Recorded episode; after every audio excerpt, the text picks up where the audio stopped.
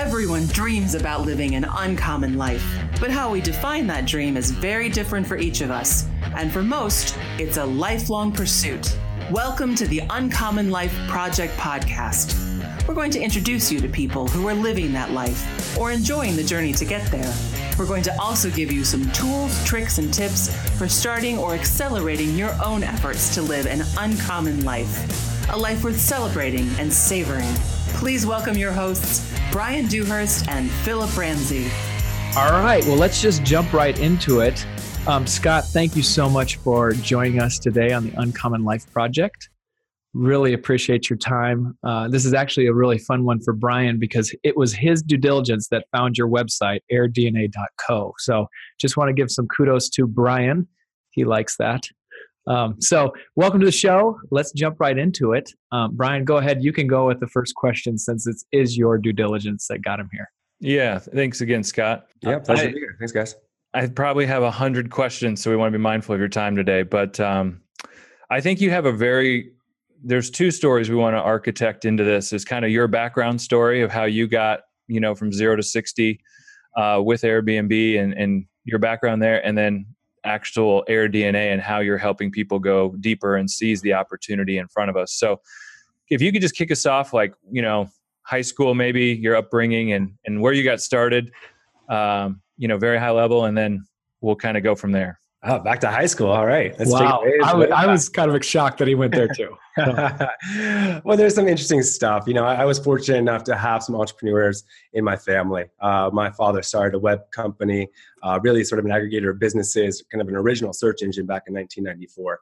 So I was lucky enough to be surrounded at the dinner table by you know big ideas and technology and the internet from its infancy. So I probably have a, a little bit of a leg up from others that you know I had that sort of background, sure. and that I was able to convince my father to build my first web scrapers to get this thing off the ground. So.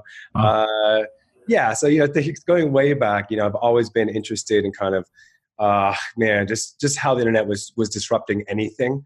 And when I kind of fell into Airbnb, you know, and thought about kind of how many entrepreneurs out there are starting to think about Airbnb as an income source and how I can kind of help propel them forward and give them information.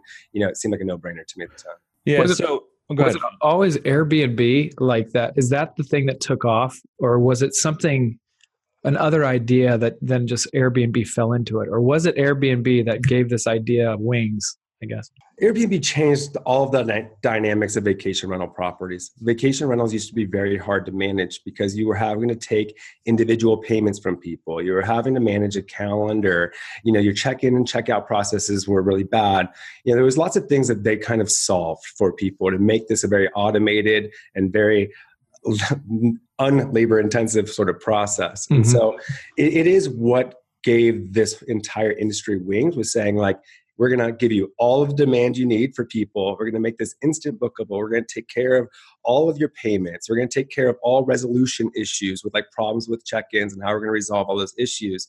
So it made it so easy that, you know, I had seven properties at one point in time and I was spending maybe maybe 10 hours a week max managing the whole thing cleaning check-ins check-out payments everything and so that's kind of what they unlocked for people was just the time savings to, to manage properties mm. the scalability Sure. So you weren't always in Airbnb. So can you kind of walk our listeners through your path through college and then how you kind of got into this? Because I think it's a really powerful story.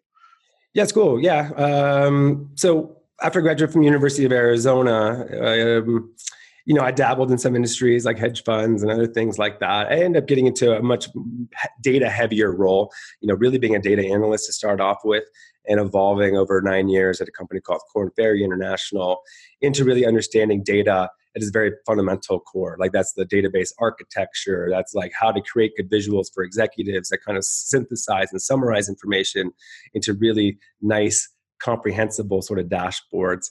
Um, so I was in the nitty gritty of data and business intelligence for about nine nine years uh, before they they let me go in a restructuring. They offered me a, sort of a, a, new gig, which seemed really boring, and I said no thanks. And they said, all right, well, uh, see you. Um, but it was probably the best thing that ever happened to me in my, in yes. my life, right? Because yes. that comfort of, of, of, of, climbing that corporate ladder, yeah. looking for that next 5% pay raise, and it's yeah. comfy and it's easy. And we call it the golden handcuffs. Man, we are on board with that. You're right. Yeah. Probably the best thing that happened to you.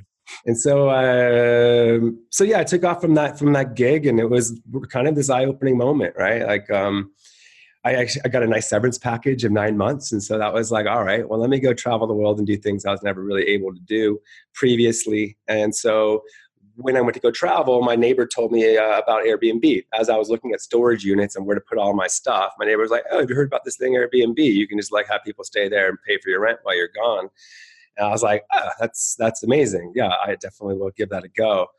And sort of the rest is history. You know, I had my first booking. I took pictures with my iPhone and spent you know 20 minutes maybe writing up some some marketing text. And you know, within 24 hours, I had you know a couple bookings. You know, and a couple bookings from like a, uh, some grandparents in Wisconsin and some other folks in Florida. And I was like, wow, this is really really easy.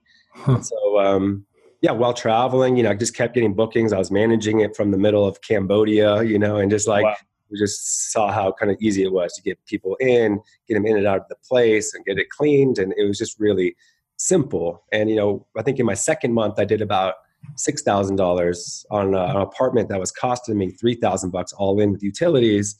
And you know, the, the light bulb started to go off. I was like, man, this is really easy money. and so uh-huh. I won't ever go get a real job. And, and let's be, we're in Ankeny, Iowa, and it's dreary out. Where was your where was your first Airbnb, just so our listeners can visualize? Yeah, I was I was pretty fortunate in that regard too. I had a really nice one bedroom right in the downtown of Santa Monica, California, right next to all the tourist uh, beach and Third Street Promenade. And so I was kind of in this really nice epicenter for travel and surrounded by hotels that were going for 400 plus dollars a night. Sure. And so there was a lack of hotel supply. All the hotels were four star plus properties. And so that was sort of the initial thesis of where I wanted to invest later on was like, you know, look at hotel prices. You know, where can you get a nice condo for a few thousand bucks a month, charge three hundred dollars a night, but that's still twenty to thirty percent cheaper than the, the, hotels close by. And you're offering a balcony, you're offering a kitchen, a washer, a dryer, oh, yeah. all these things that the hotel can't offer. So it was, you know, a great deal and a great value for for people coming to the city. When you yeah. started realizing, like, holy cow, I might never have to go get another job again. Like, how how long was that after you quit your or laid off or whatever you want to say? Decided not to go back to work. How far was that in the nine months of severance?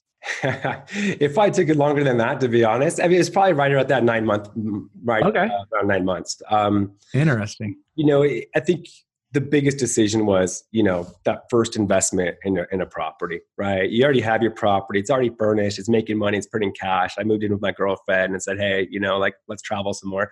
And so that was, that was the easy part. the hard part was saying, okay, here's the first investment property. You know, yeah. I'm going to furnish it from scratch. I'm going to put $10,000 on my credit card and I'm going to really hope for the best here. Like I've done yeah. my due diligence. I know it works. I know what the model looks like. Uh, but taking that first step is always the hardest. Yeah. And I think we see that a lot too. I was going to echo that in your previous uh, comment of like, yeah, I'll just give that a go. I think that's the beauty of Airbnb in getting into real estate is like you already had a property. Yeah, I'm going to be going anyway. I'm locked into this lease. I might as well try to rent my place out while I'm gone and pay for my trip. It's a pretty easy toe in the water. Mm-hmm. And I think and I think what's so powerful about what you've created and I want to get to that is that you help people make that investment decision of like i want to do a second one i'm going to do a third one and it's calculated there's data behind it there's metrics there's a plan it's not just like oh man i hope this works. Uh, you're giving people clarity into that decision and so so then walk us through because i know you, and again i'm going to give you a shameless plug now and well you can you know plug whatever you want at the end but you have an amazing ebook on your website that kind of walks through your story and and how you've built uh, your your Airbnb business and then how you transitioned to into AirDNA. And so, walk our listeners through that if you would, really quickly, of how this shifted from like just renting a couple properties to like there's an opportunity here, and I'm gonna I'm gonna press in. Sure. Yeah. I mean, so I got to I think the seven property mark, and there were some rumblings about regulation in Santa Monica, and it didn't look like it was going to be going my way. And so first decision first thought was i need to diversify where my properties are. So i'm limiting my exposure to one city uh, and where i'm exposed. And so that led me down this uh, scraper path right? So scraping the airbnb website you know convincing my father to go do it for me. And then uh, you know looking kind of where were other opportunities where were the other markets that were successful in santa monica so i could start to acquire new properties there. You know as i was doing that i was also you know writing that ebook you know to try to kind of get a name out there for myself as you know as an expert in the space and i was talking to lots of guys and i just i just heard that that was a huge need for them right? There was no competitive intelligence there was no market insights they weren't comfortable about their pricing strategy or their expansion strategies or anything and so there was just a huge void in the marketplace for, for vacation rentals on anything that was data driven. Yeah. And the platforms themselves, Airbnb, HomeAway, every, anybody else, wasn't really providing any insights to, to the, their host. Um, so the light bulb went off. You know, obviously having that ten years in data, you know, you know, my mind was spinning about all the different ways to analyze and create the charts and the metrics and decision help the decision processes along the way. Um, so yeah, I guess it was probably late 2014. You know, we decided to sort of really turn this into a business. It was about two years after I started the Airbnb uh, stuff. Um, and it was really kind of this this this thesis, which you know, like you know, we know there's a gold rush, and either you're going to go out there and start mining for the gold, or you're going to mm-hmm. start you're going to start selling the shovels to everybody else, right? yeah. Times that shovel salesman does way better than all. Yeah, they sure do. Yeah, that's so true. We use that analogy a lot, actually, in the the Levi Strauss analogy, and uh, I yeah, totally get it. Um, I actually spent quite a bit in data analytics too with Deloitte and Touche, more on the audit side, um, and so I had a kind of a background in data and um, you know looking at company stuff and trying to detect fraud and that type of thing. And so a little bit different angle definitely not on the programming side or anything like that. But um, yeah it was interesting. I started looking at airbnb and i think even when you look at the progression of like what zillow has done for the real estate market there's so much i think there's so much upside and i don't want to over promote this because obviously real estate ebbs and flows in different markets and that types of thing. But with the data that you've been able to collect and the data out there with zillow and some of these other sites it's really reshifting the re- the real estate landscape, in my opinion, in this country of how you can actually monetize, um, you know, a single family home or a vacation home. And so, where do you see, like, what are you excited about now? You're what three to four years in with AirDNA. Mm-hmm. You've done the Airbnb side. Like, what are you excited about when it looks like in real estate and and where this is headed? Yeah, it's, it's, I mean, it's really exciting to me, and I'm actually talking to you know head of corporate development at Zillow here in about two hours. So, you know, I think we're also trying to sort out kind of really what this all means to, to real mm-hmm. estate. As now there is this new option, which is often much more lucrative for how to monetize real estate and all types of real estate, whether that's multifamily or single family or things that were previously commercially zoned, you know, and how you can kind of flip those into Airbnb properties. But really, fundamentally, there's a new sort of way to monetize property. It's not just like a fix and flip or like a long term rental. Now there's this whole new category, you know, really backed by a million vacation rentals in the US alone that um, is this new way to think about investing and monetizing uh, space and what is really the best use case for space. Uh, mm-hmm. I think is, is changing. And the gray area between a commercial property and residential property is sort of is is becoming Boring. a little bit more nebulous right and so all of these things are creating you know disruption which disruption creates a lot of opportunities for some and you know a lot of risk and headaches for others so sure. Uh, so in general i mean i think what we're trying to create is, is really valuation models for short-term rentals um, mm-hmm. i could get you know pretty nerdy on that but you know what we're seeing you know we at the, the core what we're trying to figure out what's the revenue generated by every short-term rental in the world right. So that's kind of the core problem that we were solving pretty early on. And now it is how do you then take that information and then figure out what every property in the world is worth as a, as a short-term rental right? Uh-huh. so using a bunch of data sources and like oh similar amenities similar size similar location you know what is what is the property anywhere in the world worth as a short-term rental that's that's fairly decently managed? And so that's kind of the big you know three to five year sort of uh, problem that we're trying to solve. What would you give like a elevator speech? Because some of our listeners probably don't know what AirDNA is at all. So could you give us just a quick synopsis of what you would say AirDNA is and what you are trying to achieve and what it is now?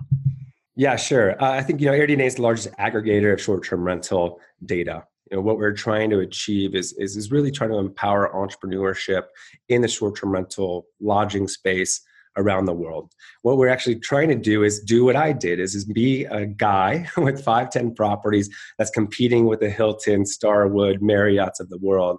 And we do feel like there's going to be a democratization of lodging as people want more unique, personalized experiences. Mm-hmm. Consumers have already spoken. They, they want really a unique experience that the mm-hmm. hotels can't offer.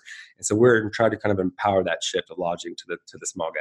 So what's that look like is you go on his website, airdna.co, type in an address, and you can see how many in a location wise, how many Air, Airdna, Air, Airbnbs are in that location and what average price they're getting per night and how many nights per year they're being rented. So you can get a pretty quick, I'd say, a snapshot of, well, is this, because a lot of, uh, I would say, arguments that we would get or debates are like, well, my location isn't very good.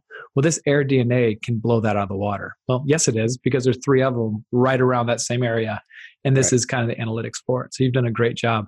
Cool. Now, this is what I think is, yeah, totally. Yeah, I mean, it's definitely an eye opener to most people because people think like, oh, I don't have like a courtyard inn like anywhere within five miles of me. Like nobody's coming to stay in my area, yes. and like we've definitely tried to debunk that sort of uh, that thought process. You know, Airbnb is really spread lodging every single tiny little town. Everybody's got a mom they got to visit, and everybody. Yep. Oh yeah. Most people don't want to stay with their in-laws, and so totally. You know, totally. so there's just like a lot of these little things, like you know where hospitals are, where colleges are, you know where your family lives. You know, like there's just people staying in every single nook and cranny across. The yeah, and it's funny because back to that story that Brian said at the beginning of this podcast is that his mom was even looking at Airbnbs for his family. Like it's not just a younger generational thing. It's like, no, like our parents are looking at this and almost every demographic that you can think of wants to they would rather stay in a house than a hotel. So there's a lot of legs to this. Yeah, no, I mean, I totally agree. And I mean, the growth is it, it's fueled by the consumer, which is the which is the cool part, right? It's you know, if the consumers didn't want this, this thing wouldn't be growing so quickly. I mean, people right. looking for a great value, they're looking for something unique, they're looking for a bigger place, they're looking to travel with their family and with groups, and you know, like these are things that hotels you know historically have done a really miserable job of is mm. is catering to like you know longer trips or family trips and something that Airbnb has been able to fill the gap on really really well. Yeah, can you give our listeners? I mean, you just have so much experience, Scott. Give our listeners like we we meet a lot of people. You meet a lot of people, and they're like, man, I I kind of want to do this, you know, but they they don't maybe have the whatever the history or the risk profile to like take that first leap. Can you walk our listeners through like the first three steps you would recommend of like getting started in Airbnb and then maybe how your site can help demystify some of this or take some of the you know weight of it out? Sure. I mean, I, I, think the first like easiest step to take is you know throw up a, a, room in the house or rent it when you're on vacation or rent out that like in-law suite or whatever it looks like, right? So you can just kind of get your head around like how hard is it to market? What do these people look like when they're at my door? You know how am i going to like get my money? Like all these kind of like basic really i think just simple things that people just like always get a bit of heartburn about. Um, and so that kind of just like shows you like oh these guys are cool people. This is easy. Um, you know and like it's not it's not that hard. And so once people sort of get that initial taste then they start thinking about all right investment properties and you know maybe i'll move in with my fiance now and start yeah. this as a full time rental. We see a lot of people sort of life transitions where they're like going to upgrade homes or move in with a you know a loved one or whatever. You know that's a it's a great time to sort of uh, dip your toe in the water and, and, give it a go before you you know you throw the place on the, on the market or, mm-hmm. or what it may be. Um, so that's definitely one. You know I think you know I don't think it's really there's not that much to it, right? It right. Is, it's one of the things that takes very little investment, especially if it's a current property um, I would definitely suggest people do that. You know, you're not going to make much money if really much money at all with a private room in your home, but at least get you through the process and make sure you understand kind of how it all goes and that there is demand uh, before you, know you plunk down you know some money and, and make an investment property. Um, I don't even think there's three steps to it. I, I wish I wish I could come up two. two and three, but I don't there is. Well, I'd say this for my personal experience and just that we have a house that we just moved into probably three or four months ago. It's pretty big, five bedrooms, five bathrooms, um, and my wife and I are like fixing this up and renovating it. And at the end of it, she was like, "Hey, we're going to be gone for Thanksgiving. What if we Air Airbnb our house just to see if it's sold? Like, what do we have to lose? Like, we're going to be gone anyway. Like, and I was like, "Oh, I love you so much." You know, like this is so amazing because now we can dip our toe into, and if it's if it rents, it rents. If it doesn't, like, not I'm not out anything. So yeah, that's usually the biggest fear is like really just like this stranger danger and like what am I going to do with all my expensive belongings and you know it's hard to get people across that it's just you know it's in their nature that like anybody walking my door i don't know and that yeah. is scary to me mm-hmm. and you know i had 2000 people come to my place in santa monica you know i met hundreds of them and these guys are they're doing all interesting people right like right. these aren't like you know the weird crackhead down the street these are like really interesting people, and I, I never really had a, a, serious issue, in, you know, in 2000 stay. So that's usually one of the hurdles you got to get people across is that people are good, strangers are not danger. You know, these yeah. are just fellow world travelers or people that are coming back to their hometowns. That are people you're going to want to meet, and sometimes you're going to be friends for years to come. You know, I had like the uh, quarterback of the Broncos stay with me. I had a president of Starbucks stay with me. I had some like really cool, influential people that you know I still keep in touch with today. Yeah, that's so cool. We just had a guy on the podcast, he just was uh, Airbnb in half of a duplex, and then he and his wife were living in the other half. And um, and then they would go stay in a hotel if somebody wanted the whole thing. They they were kind of putting both on. You know, they don't have kids, and they're like, this is the time to try to make it work. And they actually had a couple get married in half their duplex, and uh, and then ended up renting out the whole thing so their family and them could stay. And so he's just like, you know, people just don't appreciate people are you know people want unique experience like you said and it's just like it's right in your backyard. It, it's not you know they don't need a hilton or a marriott. Like they're looking for you know real houses real people and real experiences. And so now he's like they just got their second property and uh, i mean he's going to gross like a hundred thousand on two properties in des moines iowa. And people are just blown away by that. And these aren't tricked out you know mansions or anything. I mean these are these are average i would say properties and so what what advice do you give or what what is there in terms of like automation or scalability maybe even outside of Airbnb and AirDNA because I know there's a lot of there's just going to be a lot of businesses starting up to help cleaning, booking. Can you kind of talk about that of of managing 5 to 10 properties? Sure. Yeah, I think it's right around 10 properties where you got to figure out some automations and ways to sort of scale things, like just like guest communications and how to automate responses to the question you've heard a 100,000 times um, and the cleanings and make sure all the maintenance stuff is being managed and make sure like late checkout requests. Or you know there's some things when you get to scale and you well one you just it drives you crazy every time somebody asks you a question. And so you're like i gotta automate this and that's kind of what happened to me. So there's a couple tools out there. I think like i said you know around five you're going to think about new marketing channels is definitely the the one thing you start off with, right? Like, yeah, Airbnb may do really well and it might generate 80% of the demand for your property, but you know, there is HomeAway and VRBO and booking.com. And so, you know, one, how do you take that property and push it across all 40 platforms that have any sort of people looking to book those properties? So those are called like, you know, you channel managers like a Rentals United, BookingPal. Uh, there's there's a good handful of those guys um, or there's property management systems. Um, like um, there's a lot of those as well. You know, Guesty is one of the more well-known one, um, and so this just helps you sort of automate all your processes, see everything in one place, have a calendar you see where everybody's coming and going, uh, and be able to manage everything in one place. I would say, yeah, around ten properties that starts to make sense to invest in. You know, I think the one thing that most people just don't get right is just the turnover like this is the cleaning in between gas making sure everything's there all your toiletries been purchased and like just that basic piece. I mean if you really master that and automate your check-in and check-out processes your you mean your life is going to be very much easier right? So this is lockboxes digital keys you know paying your cleaner a lot of money. Like i would pay yes. that person like market rate was 50 bucks i'd pay him 100 bucks and I'd say, yeah, I'll go also and buy my my toilet paper and, and paper towels, and I'd give her some a tip on all that stuff. And so, I, you know, just finding that right support to kind of help you with the turnovers is, is really key to get to that sort of five to 10 stage. And then at that point, yeah, you're talking about revenue management strategies, you're talking about channel management strategies, and then just, you know, more sophistication in your operations. Um, but you know, again, it's, it's not, it's not, it's not brain surgery here. There's lots of different tools out there to help you out, you know, ours included. Let's sure. talk about some of the obstacles that you ran into at Santa Monica. And like some of these counties are starting to put some restrictions on or trying to limit the Airbnbs in the county or, or city. What uh, what have you heard of that? I'm sure you have. And two, what are can you speak into that a little bit? Sure. You know, it's a hot topic right now. I was in Chicago last week with the head of public policy on Airbnb and the head of public policy from HomeAway. You know, and you know the hotels have a very concerted effort against short-term rentals. You know, it is you know where they're investing all their money is how do they squash short-term rentals because yep. it's impacting their business, it's, it's impacting their profitability, and if you know left unchecked five ten years from now, like it's a pretty doomsday story for the hotels.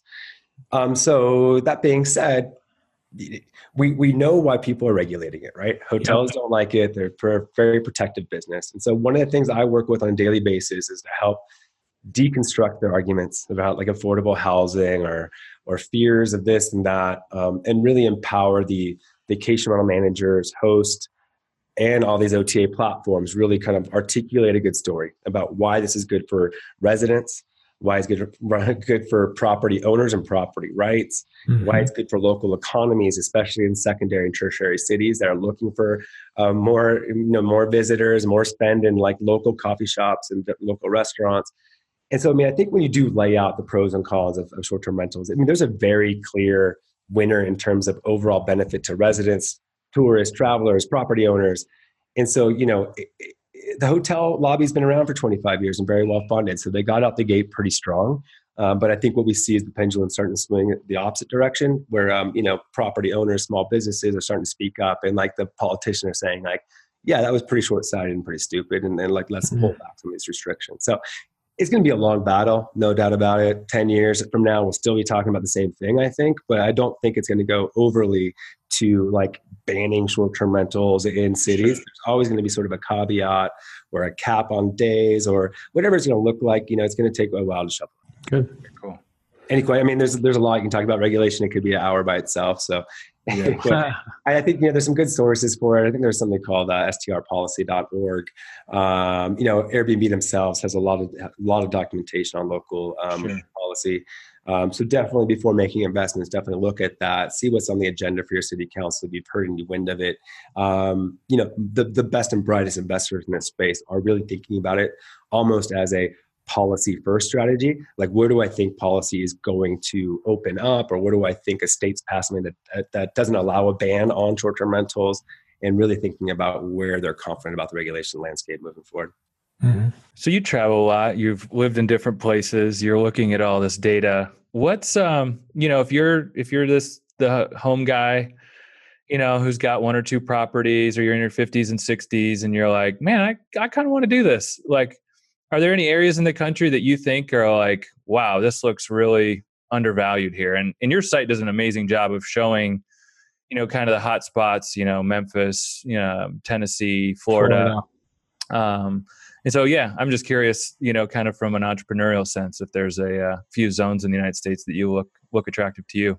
Yeah, sure. I mean, the way I think about it is a little bit more generally is um, I think the urban markets are a bit sort of oversaturated at this point in time. So you can't just get into like a DC or LA or New York or Chicago regulation and just because it's been a known thing for three, four, ten years. Yeah. So really what I like is like sort of these drive people where people drive to for a long weekend are typically like really great opportunities. So like uh, maybe in San Francisco, like a, a Monterey, a Sonoma, a Napa. Those are all markets that crush it. Or in Los Angeles, a Palm Springs, like an Arrowhead Lake, like places where, or like even like in Paso Robles, like a little wine country close by. Place properties very undervalued because there's never been investment properties. There's not really a huge mm-hmm. second market there. And so those sorts of markets is, definitely one way to think about, about good markets. There's a lot of stuff though in the Midwest that just has kind of not been tapped into, like the Clevelands and Cincinnati's and Pittsburgh. None of the major like investors have moved into these spaces because they're not like on paper the most like they're not the most sexy, right? Right? Yeah. Something in Times Square is going to do twenty two thousand dollars a month, and something in Pittsburgh is going to do four.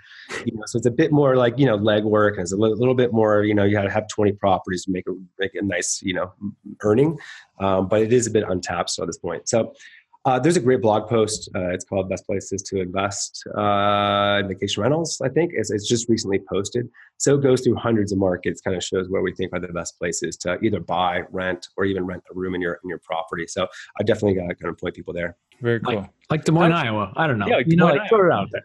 Put it out there. Uh, didn't even say that. When awesome, awesome Midwest cities, nothing, nothing. Come on, Scott.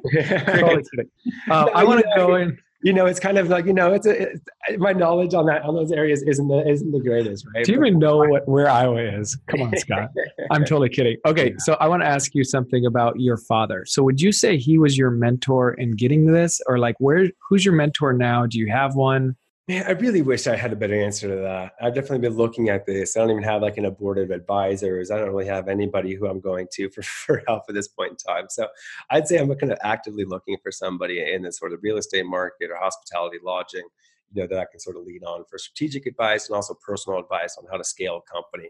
Mm-hmm. As, you know, we're like 35 people now and probably, you know, 70 in, in 12 months, you know, really kind of all this organizational growth and health stuff. But mm-hmm. I'd say I don't now, but I'm actively searching. So, man, that is the hardest thing. I mean, Brian and I are the same way. Like, we need to scale this practice, but how do you do it in a wise way where everyone feels still connected?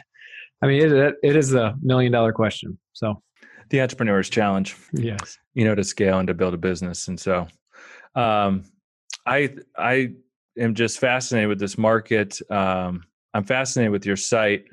Um, any new tools or anything you're working on for the next 12 months with AirDNA that would uh, we should be looking for? Yeah, I'm actually glad you glad you asked. So I think you know the latest thing we launched was which is pretty cool and really simplifies and dumbs all this stuff down. You know, is what we call the rentalizer. It is you just put in an address and it just spits back like what your comps look like, how much they earned over the last 12 months, what we project your property to earn over the next 12 months. So that's kind of our latest tool that we are kind of working on new iterations for, making sure the accuracy that is great as possible. I think there's two other main projects we're working on. One is you know how to have a customized experience for everybody so once you've got one property just load up your url we're going to tell you everything you want to know in like the easiest way possible and tell you what you're doing right tell you what you're doing wrong give nice. you about upcoming events tell you like you know just about what your comp's doing how you're performing against them help you curate some new stuff so really the goal you know of our tools to make it as as, as custom as possible so no one person is having you know two people are having the exact same experience in the tool Mm-hmm. And then three, I think the, the, next big challenge is really doing uh, pricing, revenue management, as they say, is dynamic pricing. You know, basically, what is your property worth every single day of the year, and how is that changing day to day based off of new information about supply and demand in the market? You know, it's it's really hard. You know, hotels don't even do it very well. Every vacation rental is unique. And so we've been looking at solving this problem for a couple years now. And so we'll get there in the next 12 months, uh, but it is uh, not an easy task. Yeah. It's like there's a lot of data out there, but it's got to be crazy to try to get it all, if that makes sense. Like, I, you know, just all the county assessors pages and all the transactions that are happening and, you know, all the people that are paying through Airbnb and all the transactions Zillow's trying to pick up. Uh, I, I think in the next five to 10 years, especially with, you know, AI and automation and, and just the expansion of all this, the access to information and synthesizing that is going to be extremely valuable and that's what we're trying to lead. I mean, at, at, the core of what we're doing, I mean, we are really a data aggregator. So we are trying to figure out how to get as many data sources piped into us as possible, whether that's scraping data or partnerships with other software providers, or whether individuals are giving us data themselves. You know, we're going to get it all from all those sources. And so that's the biggest thing. You know, you can't really build out any good AI unless you have a really solid flow of data that's updated every single day and accurate. And so, like you know, that that's the first problem. That's the first step. So you know, we're still in the first inning, as you know, as, as we say around here. And that is just getting good data, and then the power of that stuff will be unveiled over the you know the coming years. Where where is your company headquarters, Scott? So we're headquartered here in Denver, uh, Colorado, and we also have a, uh, an office in Barcelona, Spain. That sounds terrible. Yeah, so it's a not it's not a bad place to go visit a couple. uh, get away from the family and kids and tell them it's a business trip. Right? So, so one of our other residual streams, you know, we focus on the seven sources, real estate, obviously what we're talking about today and, and with you, but, but your business is set up as a subscription model and it's set up, it seems like by, like by zip code or by kind of territory that you want access to.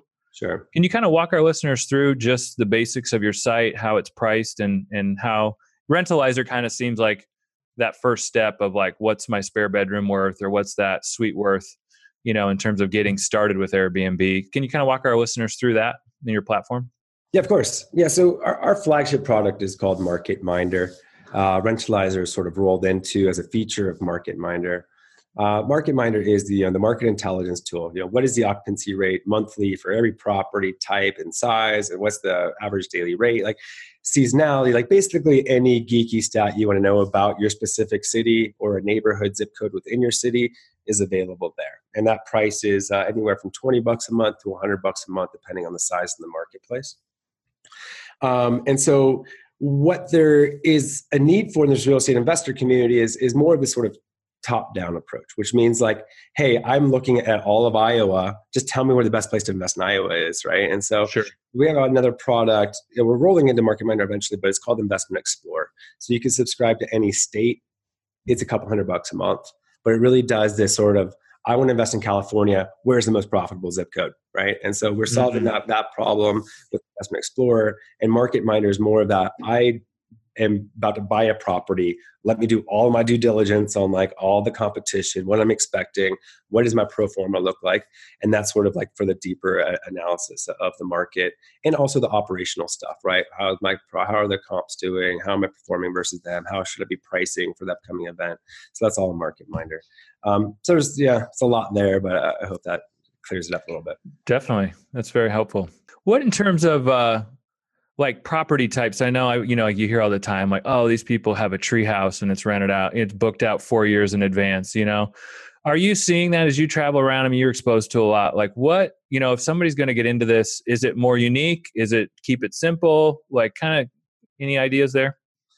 I think it depends on the market. I, I, am a big believer that you know you have to have something stand, that stands out a little bit. It has to have you know maybe a, a sort of a theme, or you have to have a certain sort of cons- customer in mind you know, if there are 5,000 other one and two bedrooms around you, you know, you got to figure out a way to, to, to stand out, right?